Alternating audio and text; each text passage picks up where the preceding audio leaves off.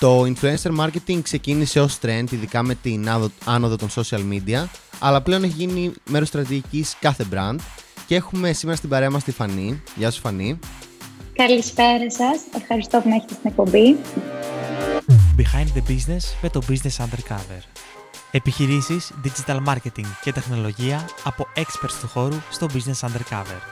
Με τους digital marketers Παντελή Σπάρταλη και Ορέστη Τσάτσο και εμείς ευχαριστούμε που είσαι μαζί μας για να συζητήσουμε περισσότερο για το influencer marketing. Το επεισόδιο είναι μια προσφορά των Patreon στο BU+. Μπορείτε να βρείτε αποκλειστικό περιεχόμενο και να υποστηρίξετε το podcast. Λοιπόν, για πες Φανή, λοιπόν, αρχικά να ξεκινήσουμε.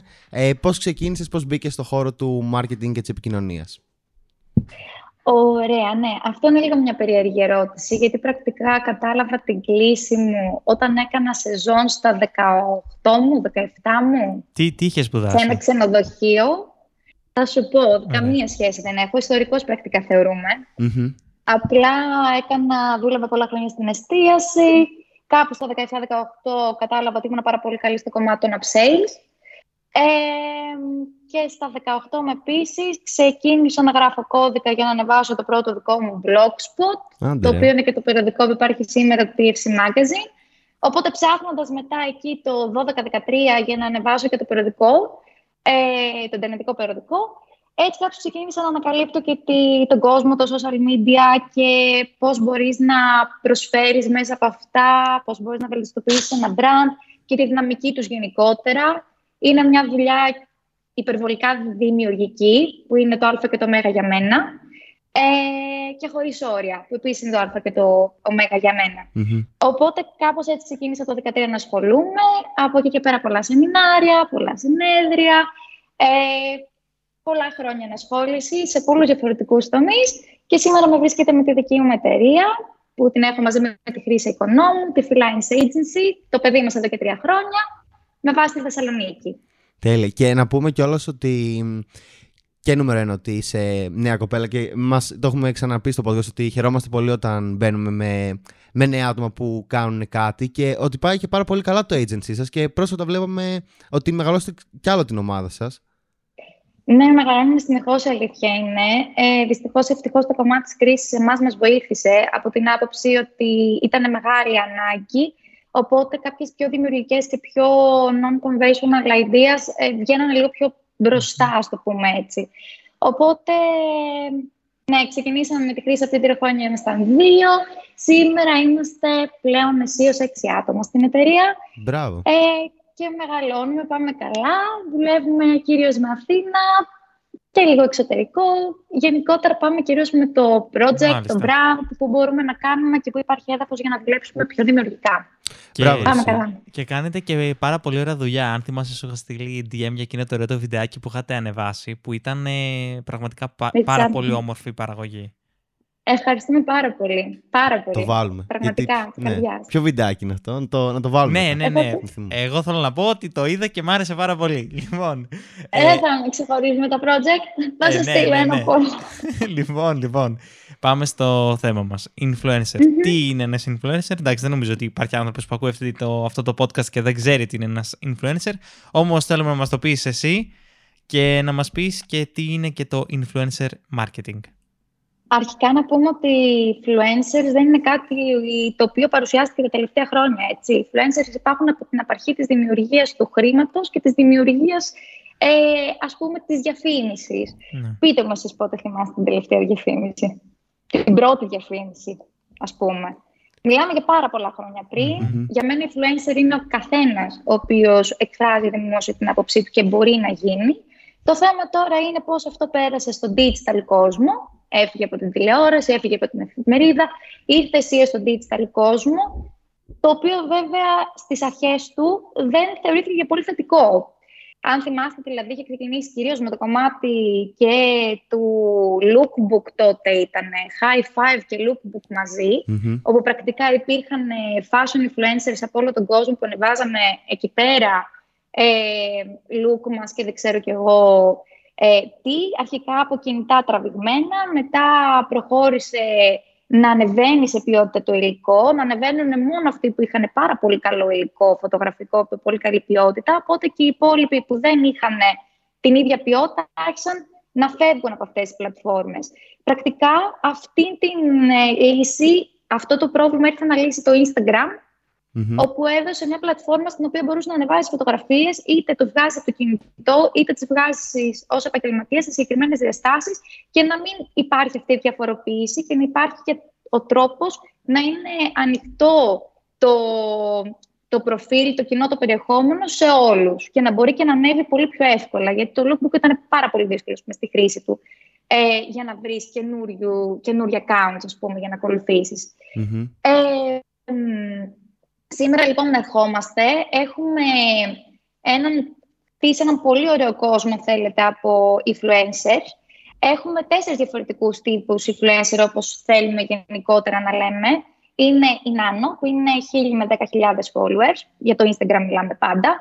Η Micro που είναι 10 με 100.000 followers. Η η, ναι, η, η Micro, η mm Macro, 100.000 με ένα εκατομμύριο. Και μετά η Mega ή η Celebrity, αν θέλετε, που είναι από ένα εκατομμύριο και πάνω. Θεωρητικά αυτά είναι... Αυτά τα θέτουμε ως δεδομένα, Γενικότερα, θεωρώ ότι υπάρχει τάση ότι όταν κάποιος αυτοπροσδιορίζεται ως influencer έχει έναν αρνητικό προσδιορισμό από τους γύρω του, που ακόμα δεν μπορώ να το καταλάβω, η αλήθεια είναι.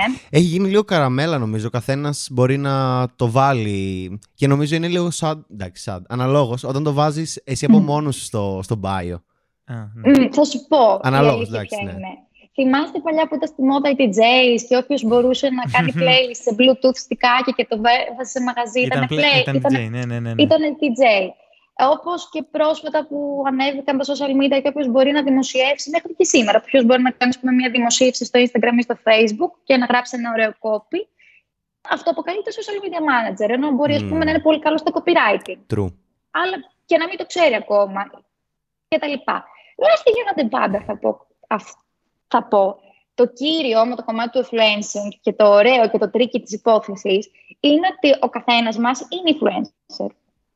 Mm-hmm. Οπότε, ως τι ναι. αυτό προσδιορίζεσαι; Οκ. Και... Όλοι μας ναι. κάνουμε influence, ναι. τους γύρω μας. Οπότε απλά πρακτικά είναι σαν να μου λες ότι είσαι άνθρωπος. Χαίρο πολύ. Φανή. και να έχεις ένα κύκλο ανθρώπων να σε ακούει. Αυτό. Για μένα, οπότε influencers με τον ένα με τον άλλο τρόπο, από τη στιγμή που συμμετέχουμε στο κομμάτι του ψηφιακού marketing, ας το πούμε έτσι. Έχουμε το προφίλ μας, έχουμε ακόλουθους, έχουμε τις φωτογραφίες μας, έχουμε... μιλάμε, έχουμε φωνή. Είμαστε όλοι influencers, γι' αυτό και επαναλαμβάνουμε και φωνάζουμε όλοι μας στα social media που έχουμε ας πούμε, μια ε, πιο βαθιά γνώση. Το πόσο σημαντικό είναι να μην αναπαράγουμε λάθος ειδήσεις, γιατί ας πούμε είδατε τι έγινε με τις φωτιές. Όλοι λέγανε και αναπαρά, αναπαρήγαγαν για τα ελάφια τα οποία καήκανε. Κανένα ελάφι δεν καήκε ποτέ. Εμένα η καρδιά μου μία εβδομάδα μου είχε πάει ναι. δεν ξέρω κι εγώ πού. Είχα στεναχωρηθεί σαν να μην υπάρχει αύριο. Το οποίο ήταν λάθος, γιατί άνθρωποι σαν εμάς. Δηλαδή, απλοί χρήστες, ας το πούμε έτσι, ανέβαζαν αυτή την είδηση με τα καμένα πρόβατα, το οποίο όλοι νομίζαμε ότι είναι αλήθεια. Δεν ήταν flow cleansing. OK, mm, okay, ναι, το... είναι αλήθεια. Είναι σωστό, και εγώ συμφωνώ έτσι πως το, το πας. Ε, ουσιαστικά οπότε και ένα, μια επιχείρηση θα θέλει να συσχετιστεί με έναν influencer που έχει κάποιο κοινό που θα, το, θα ενδιαφέρει να απευθυνθεί. Γι' αυτό ακριβώς περνάω και στην πεποίθησή μου και δεν με έχει απογοητεύσει κα, καμέ, κανένα νάνο και micro-influencer που έχω χρησιμοποιήσει την τελευταία τριετία και γι' αυτό κολλάω τόσο πολύ μαζί τους. Γιατί το γεγονός ότι έγινε μία δουλειά με κάποια συγκεκριμένα δεδομένα, δηλαδή ότι πρέπει να έχω 10.000 followers, αγόρασε followers. Πρέπει να έχω 1.000 likes, αγόρασε likes.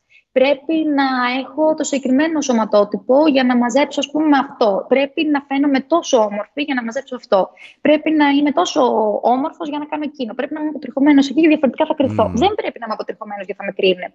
Όλο αυτό ήρθε και δημιούργησε μια τεράστια φούσκα για μένα, όπου πρακτικά σε αυτή τη φούσκα χάθηκε το, το, η ποιότητα του περιεχομένου, που για μένα είναι το πιο σημαντικό. Δηλαδή, εγώ που είμαι θεωρητικά και του χώρου, θεωρητικά είμαι του χώρου, αν με ρωτήσεις ποια είναι αγαπημένη μου πούμε, influencer από την οποία βλέπω τι μπορεί να αγοράσω αύριο, πούμε, αν πάω σε κάποιο μαγαζί, ε, είναι η Lexifel, που είναι μια κοπέλα στη Θεσσαλονίκη που να έχει 2.000 followers.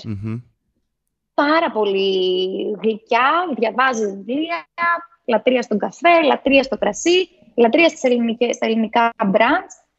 Έχω κάνει τρελές αγορές εξαιτίας της κατά λάθο. Και κιόλας ε, είναι και το κομμάτι ότι επειδή έχει και ένα πιο μικρό following, έχει και μια πιο άμεση επαφή και είναι και πιο αυθεντικό. Το νιώθει ο κόσμος πιο αυθεντικό.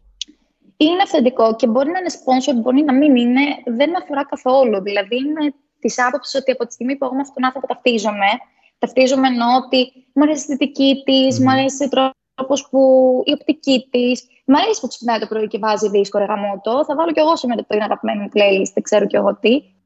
Ε, όλο αυτό με βάζει μια διαδικασία να τη νιώσω πιο κοντά μου.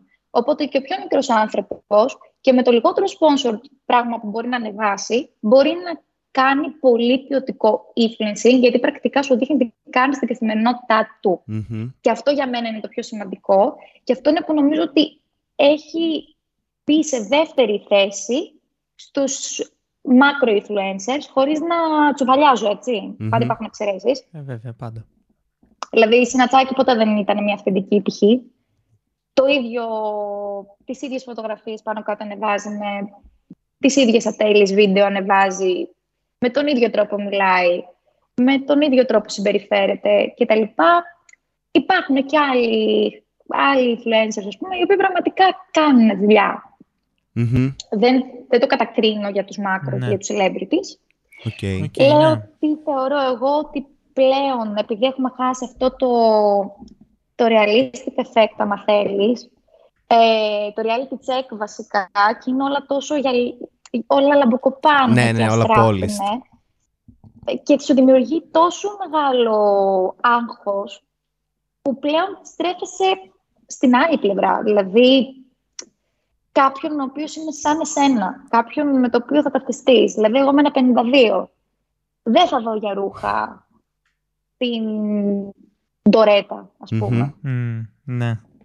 Okay. Θα ψάξω να βρω έναν πετύτα άνθρωπος ναι. να δω πώς έχει φορέσει ναι, ναι, ναι, ναι, outfit, το οποίο αν το βάλω εγώ δεν θα το πατάω 8 μέτρα. Αυτό. Έτσι, τώρα που έχουμε μπει λίγο στην ουσία των influencers, ε, φαντάζομαι παρακολουθείς το TikTok. Θέλω να μου πεις λιγάκι mm-hmm. εκεί πώς ε, εσύ βλέπεις την φάση του όλων των influencers. Βλέπουμε ωραία πράγματα, τώρα εντάξει ήταν και όλο αυτός ο χαμός με το με το About You που το οποίο χρησιμοποίησε πολλούς ε, influencers στο TikTok και έκανε ωραία δουλειά με τους influencers, είναι η αλήθεια. Οπότε ναι, πες μας λιγάκι εσύ πώς το βλέπεις όλο αυτό.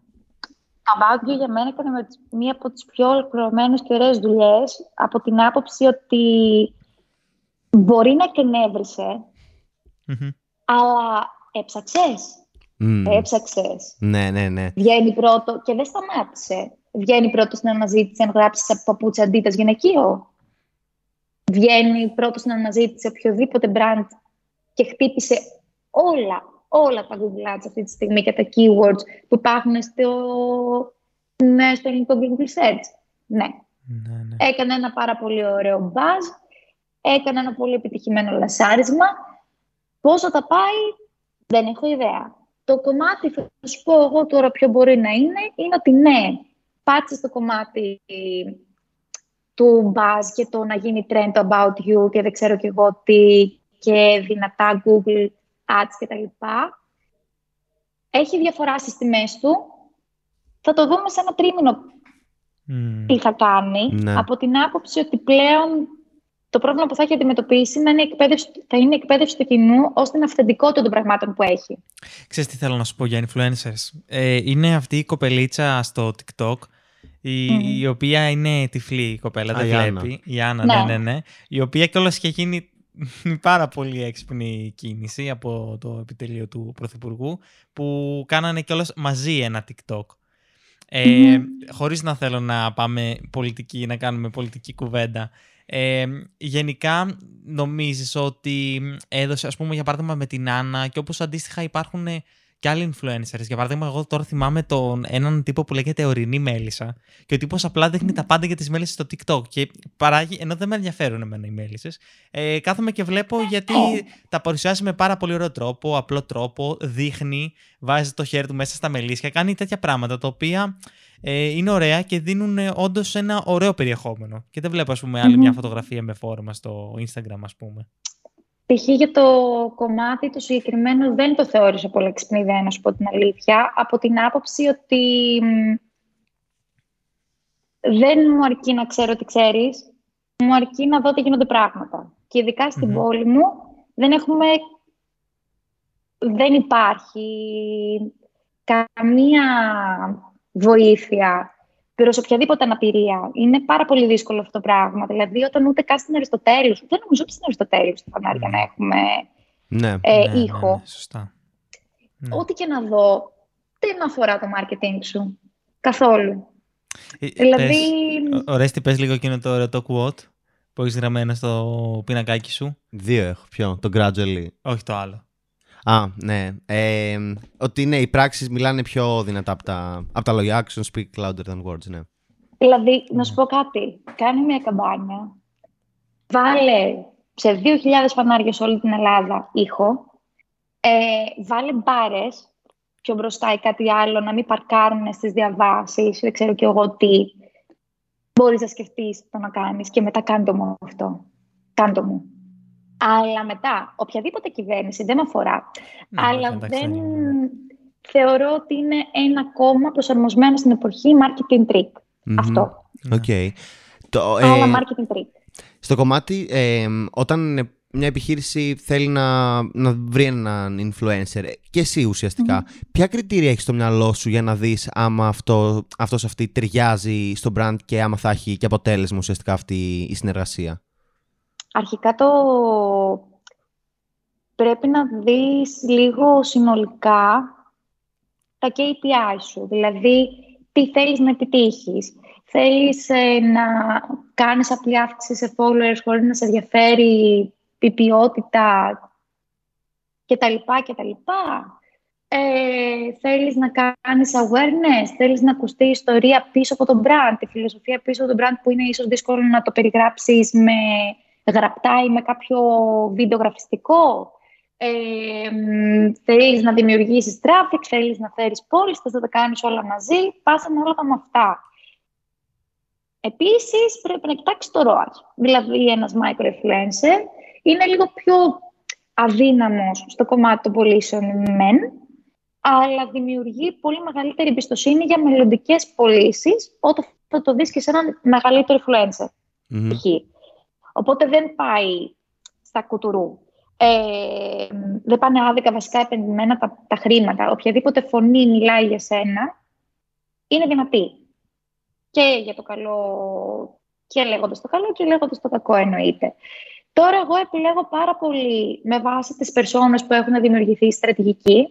Προσπαθώ να μπω στο mentality ακριβώς της κάθε περσόνας που έχουμε δημιουργήσει π.χ. τι θα ακολουθούσε ή ποιον θα ακολουθούσε ή πώς λειτουργεί, πώς αντιδράει, ακόμα και στον τρόπο που θα γράψουμε το κείμενο το οποίο θα παραδώσω στην influencer για να διαβάσει σαν script, ρε παιδί μου, σαν brief για να ξέρει να μιλήσει για το προϊόν, θα είναι προσαρμοσμένο στη γλώσσα που μιλάει αυτή, ασχέτως αν το προϊόν ας πούμε, είναι λίγο πιο strict.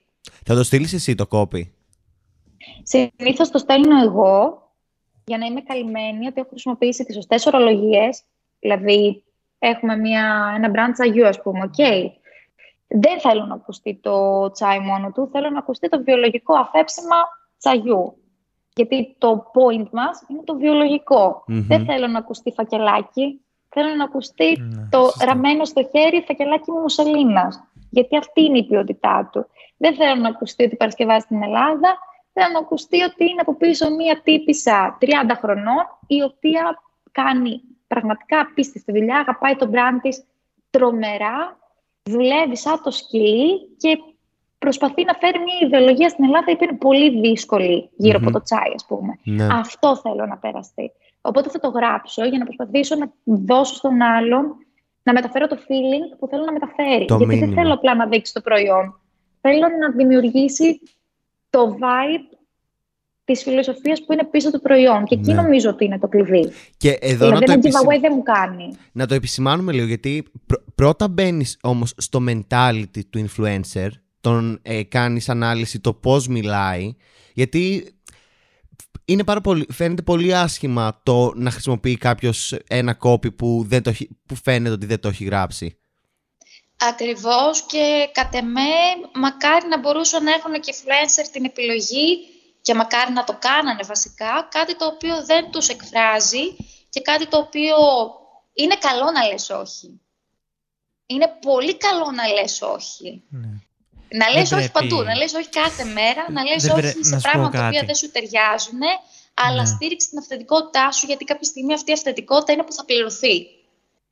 Ε, αυτό όμως δεν προϋποθέτει να είσαι σε ένα επίπεδο για να αρχίσεις να λες όχι.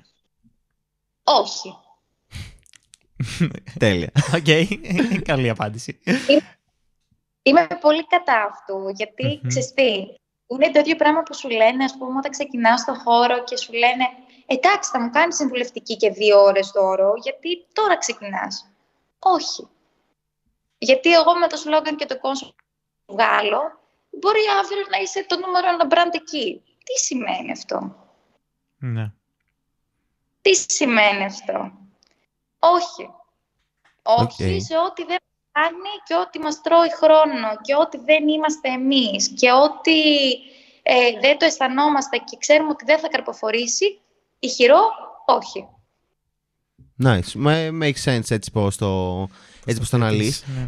Ε, τους influencers τους ε, ψάχνεις έτσι στο Instagram χρησιμοποιείς ε, κάποια συγκεκριμένα εργαλεία; Γενικότερα, θα σου πω, το μεγαλύτερο μου εργαλείο είναι η κριτική μου και η συστηματική παρακολούθηση.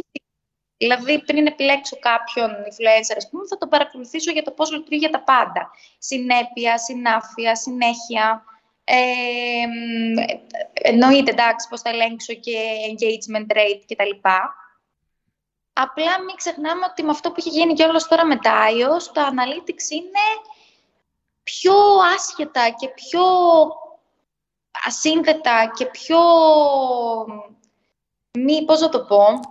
Δεν είναι κοντά στην πραγματικότητα. Δεν είναι κοντά στην πραγματικότητα και ειδικά όταν μιλάμε για μια πλατφόρμα όπως το Instagram που κάθε δύο μήνες θυμάται να αλλάξει τον αλγόριθμο και να ευοκατεβάζει κάπως έτσι τα πάντα.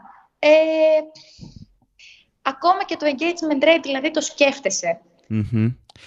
Ναι. Παραπάνω θα κάτσω, θα σου πω τι θα κάνω, γιατί το κάνω. Θα κάτσω να δω πόσο με Νταλή ακολουθούν για να καταλάβω για το fake likes και το fake followers, παρά για το engagement rate. Θα το παραδεχτώ Είναι σωστό αυτό που λες.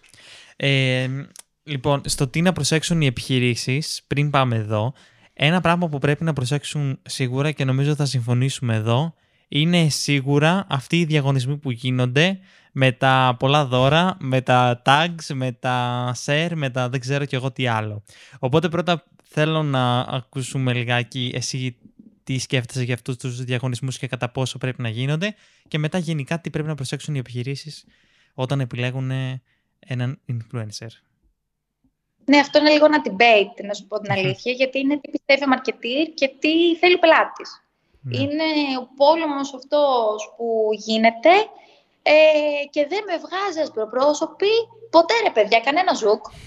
Κανένας. δηλαδή, μας λέει, ανεβάστε βίντεο. Σε ποιο προφίλ, ας πούμε, έχετε δει εσείς ανεβασμένα views ή engagement σε βίντεο; Mm-hmm. Πουλάμε τον πελάτη βίντεο και του λέμε ότι έτσι θα ανέβεις. Τίποτα. Σε κανένα προφίλ. Διαχειρίζομαι γύρω στους 25-30 πελάτες. Ποτέ, κανένας. Αν δεν το κάνεις sponsor και εκεί πάλι δύσκολα. Το ότι είναι πιο δυνατό το βίντεο, ας πούμε, είναι. Αλλά μάλλον ισχύει μόνο για τα reels και όχι για τα posts βίντεο post απλά, ας πούμε. Και αντί... Μόνο έτσι μπορώ να το εξηγήσω. Ε, το ίδιο πράγμα ισχύει και με τους διαγωνισμούς. Εκεί που προσπαθείς να τον πεις στον άλλον ότι κοίταξε, θα μαζέψεις τώρα 100.000 followers, αλλά μέσα σε ένα χρόνο θα φύγουν και δεν έχει καμία σχετικότητα μετά το, το κοινό το οποίο έχεις μαζέψει, γιατί έχεις τη Σάρα και τη Μάρα ε, και θα σου κάνει κακό στο engagement. Ε, να δεις όμως που μείνανε και παρακολουθείς προφίλ okay. και στην τελική πέσανε 10.000 κάτω σε βάθος εξαμήνου, που τι είναι 10.000 100. Και θα σου πει ο άλλος τι έχεις χαμηλό engagement rate, τι κέρδισες. Ωραία. Θα κάνω και μια καμπάνια traffic η οποία δεν θα έχει στόχευση στο κοινό του Instagram. Okay. Και την τρώσει. Ναι. δεν είναι σωστό το να κάνεις τέτοιους διαγωνισμούς. Με ρωτάς, σαν επαγγελματίας, δεν το θεωρώ σοβαρό. Δηλαδή, θεωρώ ότι είναι μια κίνηση για να μαζέψει 100.000 followers που λέει ο λόγος και να μπορείς να λες ότι το brand μου έχει 100.000 ακολούθους, το οποίο τους μετά, αυτοί που θα μπαίνουν οι επόμενοι και θα βλέπουν το 100K και είναι όντως ενδιαφερόμενοι, θα αγοράσουν πιο εύκολα. Το να σου φέρει κοινό το οποίο θα αγοράσει, όχι. Αλλά είναι, μπορεί, μπορεί και όχι, είναι ανάλογα, αλλά πρέπει να τα ζυγίσεις λίγο αυτά τα πράγματα. Αλλά ρε παιδιά δεν μας βγάζεις πρόσωπους. Περίεργο, γιατί, ξέρεις τι, ε, πάντα το, και μεταξύ μας που το έχουμε συζητήσει και το έχουμε δει ότι μένουν σε αυτά τα προφίλ για, να, για τους επόμενους διαγωνισμούς. Οπότε άμα αυτό σταματήσει μου κάνει εντύπωση που λες ότι μπορεί το, το μεγαλύτερο τουλάχιστον ε, ποσοστό του κοινού που έρχεται ότι μένει. Και σε όλα... δύο περιπτώσεις που μελετώ γιατί το είχα πάρει πολύ προσωπικά, γιατί μάλλον αγιωτώ και ήμουν από τις άποψεις που έχετε και, και είμαι της ίδιας άποψης. Δηλαδή, εγώ σε κανένα μου πελάτη δεν το προτείνω και όλους αποτρέπω από τέτοιου τύπου διαγωνισμούς με κοινό το οποίο είναι άσχετο. Ε, δηλαδή, προτιμώ να τους στείλω ένα ταξίδι τεράστιο, yoga, δεν ξέρω κι εγώ πού και να μαζέψω όλους τους γιόγκις που πίνουν τσάι, παρά να δώσω ένα αυτοκίνητο που πρακτικά μπορεί να βγει και το ίδιο κόστος, έτσι. Ναι. Αλλά τα πράγματα στην Ελλάδα και στο digital marketing της Ελλάδας λειτουργεί λίγο πολύ διαφορετικά και έχουμε ακόμα πάρα πολύ δρόμο μπροστά μας και ως καταναλωτές και χρήστες και από την άλλη πλευρά. Το κομμάτι του... το fact ότι μένουν διαγωνισματάκιδες μένουν. Το πόσοι συνεχίζουν να ακολουθούν σε βάθος τριμήνου, θα πούμε ένα 70% μένει. Τώρα σου λέω το ναι. εξάμεινο. Γιατί είπα ότι θα το αποδείξω. Αυτό δεν γίνεται. Ναι, ναι. Είναι, ε, και το ακούω φουλ αυτό που λες για το, την, την πραγματικότητα που ισχύει στην Ελλάδα. Τι άλλο λες στους πελάτες σου και, και εσύ εννοείται προσέχεις ε, πριν συνεργαστείς με κάποιον influencer; Γενικότερα για μένα το σημαντικότερο είναι να, να μην είναι το μυαλό κολλημένο στο τι βλέπουμε εμείς στο brand μας, σαν ιδιοκτήτες, έτσι. Κάνουμε τρία βήματα πίσω βλέπουμε την buyer persona μας και αν η buyer persona μας θέλει να φάει burger, θα πας να συνεργαστείς με κάτι που έχει να κάνει με burger. Αν το κοινό είναι vegan, θα πας να συνεργαστείς με κάτι το οποίο είναι vegan. Ή δεν ξέρω κι εγώ τι. Ή θα πας να συνεργαστείς με κάποιο προϊόν το οποίο να είναι cruelty free, που είναι παραπλήσιο, ας πούμε. Ναι. στον ίδιο πυλώνα του, του ethical. Έτσι. Ναι. Οι influencers θα μπορούν να προσελκύσουν μια επιχείρηση οι ίδιοι τους. Και αυτό έχεις δει να έχει επιτυχία. Δηλαδή, εγώ είμαι ένας influencer, χρησιμοποιώ το χ προϊόν, μου αρέσει πάρα πολύ, να πάω να του στείλω ένα email, παιδιά κάνω αυτό και αυτό και αυτό και αυτό. Λοιπόν, θα σου πω το εξής. Τα μηνύματα στο Instagram νομίζω κανένας μας δεν τα κοιτάει. Ναι. Δηλαδή, θα τα κοιτάξουν οι άνθρωποι που διαχειρίζονται μόνοι στα προφίλ τους, δεν έχουν κάποιο σύμβουλο marketing, οπότε θα πάρουν μια απόφαση μόνοι τους ε, και αυτό είναι κάτι διαφορετικό, πολύ δικό τους. Ε, ένα email το οποίο θα μου ερχόταν, ας πούμε, στο email μου με μια πολύ ωραία πρόταση τύπου ότι είμαι ο τάδε, αγαπώ το τσάι, προετοιμάζω αυτό το concept στο YouTube channel μου ή στο TikTok channel μου κτλ. Θα ήθελα να σας έχω sponsor, θεωρώ sponsors, θεωρώ ότι ταιριάζει το κοινό μας γιατί έχω παρατηρήσει ότι μπορούμε να συνδέσουμε αυτόν και αυτόν και αυτό το πυλώνα. Ε, οικονομική πρόταση, γιατί μπαμ μπαμ, ε, οικονομική πρόταση για δύο Instagram stories. Ε, δεν ξέρω κι εγώ τι είναι τόσο. Βέβαια, όλο το πακέτο προσαρμόζεται ανάλογα με το digital strategy που έχετε και θα χαιρόμουν πολύ να κλείσουμε ένα ραντεβού να μιλήσουμε τηλεφωνικώς. Θα ήταν Γιατί έχεις μια θεματική, έχεις λόγο που με απασχολείς, έχεις μια θεματική στην οποία θεωρείς ότι ταιριάζει στο κοινό μου και ταιριάζει στο προϊόν μου, μου τους δίνεις και τους λόγους, μου λες και πού θα το κολλήσεις, μου δίνεις και την οικονομική πρόταση, μου σώζεις ήδη μια εβδομάδα δουλειάς, τελείωσε. Και ξέρω και ότι ξέρεις τι κάνεις. Ναι. Δηλαδή, ας μην ξεχνάμε ότι και οι influencers κάνουν marketing. Ναι. Βέβαια. Αυτό. Οπότε περιμένω marketing proposal. Η διαφορά των influencers στο TikTok με το Instagram ποια είναι; Είναι τεράστια γενικότερα. Έχει πάρα πολύ πλάκα να το βλέπεις. Ναι. Κοίτα, στο TikTok μου κάνει ότι είναι λίγο πιο χαζούλικα όλα τα πράγματα, να τα πω ευγενικά. Ενώ στο Instagram. Ναι, πιο φαν, μ' αρέσει. Ε, ενώ στο Instagram μου κάνει πολύ πιο αυτό που συζητούσαμε στην αρχή, ότι όλα είναι λίγο πιο γυαλισμένα και όλα είναι πιο. Αυτό θα σου πω. Αυτό θα σου πω. Ε, δηλαδή, τι εννοώ. Ότι αν κάποιος nano ή micro πάει να κάνει κάποιο giveaway, micro δεν θα το βάλω μέσα, θα βάλω τους nano μόνο κτλ. Κατευθείαν τι θα πεις εσύ άμα δεις ότι φίλος ο Κωστάκης κάνει giveaway; Τι θα πω, για Κα... Ναι, γιατί είμαι σκάλος τώρα. Τι... Καλά, αυτός ψωνίστηκε εντελώς, Από πού και πού κτλ. Στο κομμάτι του TikTok, οποιοδήποτε κάνει ό,τι θέλει και τίποτα δεν είναι πόλη. Και εκεί δεν θα πεις και τίποτα. Θα μπεις κιόλας να γράψεις σχόλιο. Γιατί αυτό είναι το είδος πλατφόρμας. Και επειδή η πλατφόρμα δεν έχει... Αν... Θεωρώ ότι είναι πιο κλειστή και πιο ανοιχτή ταυτόχρονα. Δηλαδή, δεν μπορείς να δεις αναλυτικά ούτε ποιος έκανε follow που να επηρεαστείς από την άψη σου. Κάνε όπως να είναι, ό,τι να είναι στο For You page, ξέρω κι εγώ τι. Πέφτεις σε ό,τι μπορείς να πέσεις και μπορείς να είσαι εσύ, να σχολιάζεις όπου θέλεις, να βλέπεις ό,τι θέλεις με τις ώρες. Βλέπεις τις μελισσούλες σου εκεί πέρα. Όλα καλά. ε, δεν θα κρυφτείς ποτέ γι' αυτό και μπορεί να κρυφτείς και από τους φίλους πάρα πολύ καλά μέχρι να φτάσεις στο κομμάτι να γίνεις αν θέλεις αυτό το πράγμα. Okay. Είναι ένα καινούριο εργαλείο το οποίο το χρησιμοποιούν στην Ελλάδα με λίγο πιο ορθόδοξο τρόπο, αλλά μ' αρέσει. Προσπαθούν να το χρησιμοποιήσουν και άνθρωποι λίγο μεγαλύτερης ηλικίας που επίσης μ' αρέσει. Ε, είναι μια καινούργια πλατφόρμα. Δεν την πίστευα στην αρχή ότι θα ευδοκιμήσει έχει ανέβει πολύ το ηλικιακό του κοινό, το χαίρομαι πολύ. Και γενικότερα θεωρώ ότι θα έρθει λίγο να ταράξει πάρα πολύ τα... στα επόμενα χρόνια το κομμάτι του marketing, γιατί θεωρώ ότι θα είναι και πλατφόρμα podcast. Το πιστεύω. Podcast. Το πιστεύω. Δηλαδή, Νομίζω ότι είναι το επόμενο βήμα. Το Facebook τα έβαλε. Άντε, πάμε για τους επόμενους. Το Facebook, ναι, το έβαλε. Εντάξει. Θα δούμε. Cute. Ναι. Ε, Απλά το TikTok έχει δυνατή πλατφόρμα. Όταν ο άλλος κάνει συνεχόμενα live, π.χ. επί μία ώρα και απλά κοιτάει την κάμερα και ξύνεται, κοιτιέται, ράνεται, Κάθαρα, ναι. και βάζει τα μαλλιά και εσύ κάθεσαι και το βλέπεις γιατί αυτό το view και μπαίνεις μόνο επειδή ξέρεις ότι θα δεις κάτι περίεργο, ρε παιδί μου, ή θα δεις κάτι το οποίο δεν ξέρω κι εγώ τι. Έχει επιτύχει αυτή η πλατφόρμα. Ναι. Ανορθόδοξα μεν, μπράβο της δε. Ναι. Ε, είναι ωραίο επεισόδιο και ενδιαφέρον είναι όλα αυτά που λέμε. Ε, δεν ξέρω, για το κλείσιμο, δεν ξέρω να πεις κάτι για άλλο. Πες, όχι.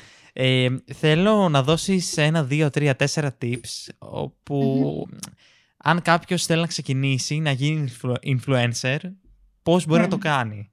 Να το κάνει με έναν τρόπο να μην είναι ούτε lame, ούτε cringe, ούτε κακός. Δηλαδή να, να το ξεκινήσεις να το χτίσεις σιγά σιγά. OK. Okay. Πρώτον, βρες το κοινό σου, το niche σου. Τι είσαι, τι κάνεις στην καθημερινότητά σου, το οποίο ενδιαφέρει κάποιον να ακούσει. Μπορεί να θέλεις να διαβάζεις ποίηση. Βρες το κοινό σου. Χρησιμοποίησε τη σωστά hashtag, stick to that και τα λοιπά. Σωστό περιεχόμενο, να είσαι εκεί, φάτσα μπροστά και βρες το χαρακτήρα σου στο ίντερνετ. Γιατί ποτέ αυτό που δείχνουμε δεν είμαστε εμείς, ό,τι και να λέμε. Οπότε βρες τον τρόπο που μιλάς και βρες ποιος, ποια, ποιο είσαι και βγάλει το προς τα έξω σε αυτό που αγαπάς να κάνεις. Και κλείσε τα αυτιά σου. Κλείσε τα αυτιά σου στους φίλους σου, κλείσε τα αυτιά σου στην οικογένειά σου, κλείσε τα αυτιά σου στους, ε, στον οποιοδήποτε. Είναι πάρα πολύ όμορφο να μοιράζεσαι κοινά με μια κοινότητα και να βρίσκεις τη θέση σου μέσα σε αυτήν και να μπορείς να δώσεις κάτι. Εάν μπορείς να δώσεις κάτι, δώσε, μην τρέπεσαι και ξεκλειδώσου. Μάλιστα. Θα ακολουθήσω τα tips σου. θέλω να γίνω influencer. Τι influencer θα γίνεις όμως; Δεν ξέρω. Ε, θέλω να κάνω public το προφίλ μου στο Instagram. Μόνο το οποίο ανεβάζω. Αν το δεις φανεί θα δεις. Α, όχι σε public. Δεν το έχω public, όχι, όχι. Εγώ τα βλέπω για private ε, προφίλ. Αισθάνομαι ότι αυτοί οι άνθρωποι δεν έχουν κανένα πρόβλημα σε αυτή τη γη. Okay. Έτσι Καλά, εγώ περίμενα τέτοιο. Βασικά για Instagram δεν σε έχω, για TikTok σε έχω για, για shortcuts και τέτοια. Και τι να κάνω στο TikTok για shortcuts; Κάτι τέκι μου βγάζεις. Το, το λέει αυτό γιατί στο TikTok μου αρέσει και κάθομαι και χαζεύω. Είναι ένας τύπος που ακολουθώ, ο οποίος δείχνει tips για Google Sheets. Είναι απίστευτο αυτό το πράγμα και κάθομαι και τα βλέπω, μου αρέσουν. Ε, να σου πω κάτι. Εδώ νομίζω ότι αν μου έλεγες σε μένα να επιλέξω τι θα έκανα στο TikTok, θα καθόμουν απλά μπροστά στην κάμερα και θα έτρωγα. Τι εννοείς; ναι, σε live. Θα καθόμουν απλά. Ναι, και θα έλεγα κάθε μέρα διαφορετικό junk food και θα έλεγα ότι αυτή είναι και η δουλειά μου, παιδιά. Δεν καταλαβαίνω τι λέτε. Ε, θα είχες viewers. Γιατί. ναι. Θα είναι πάρα πολύ καλά. Αν ρωτήσεις και TikToker ο οποίος που επεξεργάζεται τα βίντεο του στο After Effects επί 42 ώρες και βάζει 800 τέτοια, γιατί νομίζεις τα παρατήσαν όλοι και απλά ανεβάζουν ε, κινητό και γεια σας; Γιατί αυτό, αυτό θέλαμε.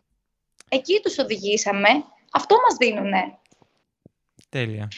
Οπότε και εγώ θα τρώω στην κάμερα, ρε παιδιά. Πολύ καλά. Αυτό είναι. Και εγώ θα γίνω influencer και θα ανεβάζω τοπία. λοιπόν.